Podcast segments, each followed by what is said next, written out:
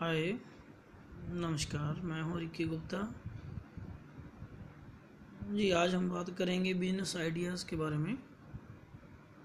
Business how to grow business business को कैसे बढ़ाया जाए बिज़नेस के मोटिव को बिज़नेस का एक ही मोटिव होता है how to earn more money कैसे पैसा कमाया जाए, और बिज़नेस को कैसे बढ़ाया जाए, इस मकसद को पूरा करने के लिए हम आइडियाज़ पे बात करते हैं।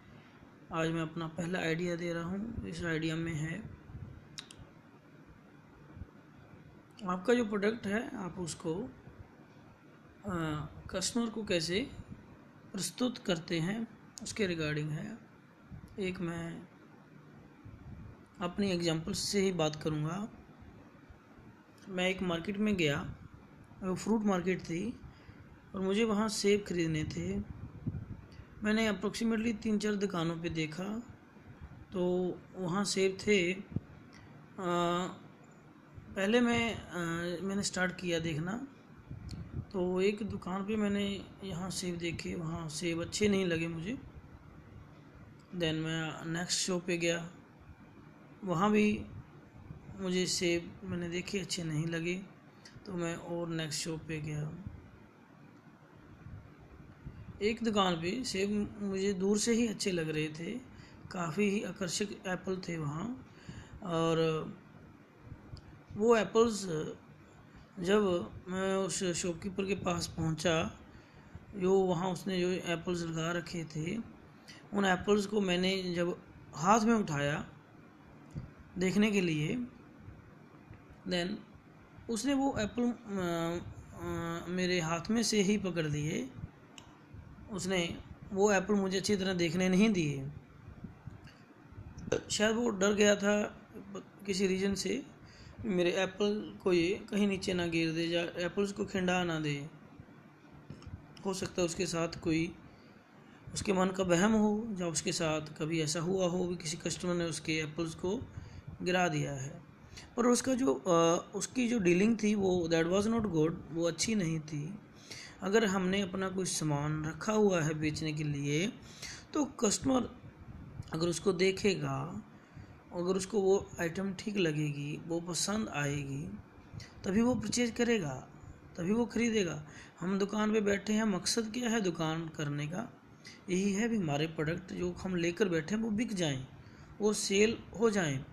तो सेल होने के लिए, उनको बेचने के लिए हमें क्या करना चाहिए? अपने प्रोडक्ट्स को एक तो अट्रैक्टिव तरह से लगा लगाना चाहिए।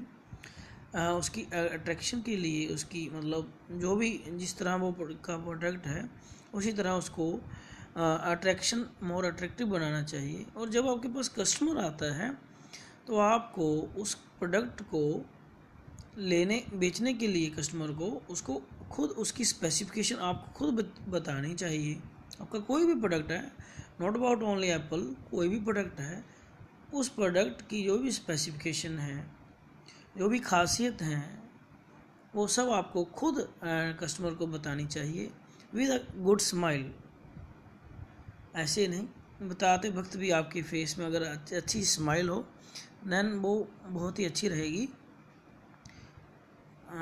That will make a good impression on your customer उससे आपके कस्टमर पे अच्छा uh, असर पड़ेगा.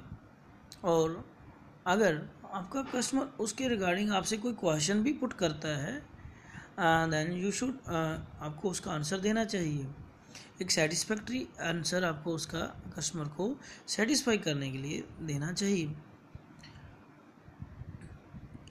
अगर किसी भी कारणवश से आपका कस्टमर उस चीज़ में कोई भी डाउट क्रिएट करता है, उसको लेने में वो झिझकता है एंड एट द एंड हम कहें वो उसको नहीं लेना चाहता तो भी मैं कहूँगा आप एक एक अच्छी सी स्माइल के साथ उसको कोई बात नहीं थैंक यू बोलिए। एंड कस्टमर कोई आज के लिए इसी, उसी टाइम के लिए नहीं है। Customer for the long life के लिए एक शॉप को कस्टमर की ज़रूरत पड़ती है। हो सकता है वो कस्टमर की जो उसका मापदंड है उसके अनुसार हमारे पास प्रोडक्ट्स ना हों। तो अगर कस्टमर को आज हमारा प्रोडक्ट पसंद नहीं आया है तो कोई बात नहीं है। आ, अगर आप एक अच्छी सी स्माइल के साथ उसे थैंक यू बोलेंगे then he will visit again वो आपकी दुकान पर अगेन दोबारा आएगा फिर आएगा कभी ना कभी तो आएगा ना। अगर आपने वो कहते हैं ना एक मायू से मुँह को दिखाकर उसको ऐसा इंप्रेशन दे दिया है कि आप नाराज़ हो चुके हैं या आपने मेहनत की बट वो कस्टमर आपका प्रोडक्ट नहीं लेके गया। तो I think that he will not come again तो वो कभी आएगा ही नहीं आपको कभी मौका ही नहीं देगा। तो एक दुकानदारी ऐसी चीज़ है। दुकानदारी करने वाला दुकानदार है जिसका एक पेट है। वो पेट जो उसका है उसकी फैमिली का है वो सभी को आ, अपनी ज़रूरतों को पूरा करने के लिए इनकम चाहिए। वो ज़रूरतें हर रोज़ पनपती हैं। लाइफ टाइम के लिए उन ज़रूरतों को फुलफ़िल करना पड़ेगा। तो उसकी अपनी ज़रूरतें, उसकी फैमिली की ज़रूरतें ये कंप्लीट फुलफ़िल करने के लिए कस्टमर की हमेशा ही ज़रूरत पड़ेगी। तो आप कस्टमर के साथ अपना व्यवहार अच्छा रखिए। ट्रांसपेरेंट रखिए और एक सेटिस्फैक्ट्री स्माइल के साथ अपनी डीलिंग कीजिए। Thank you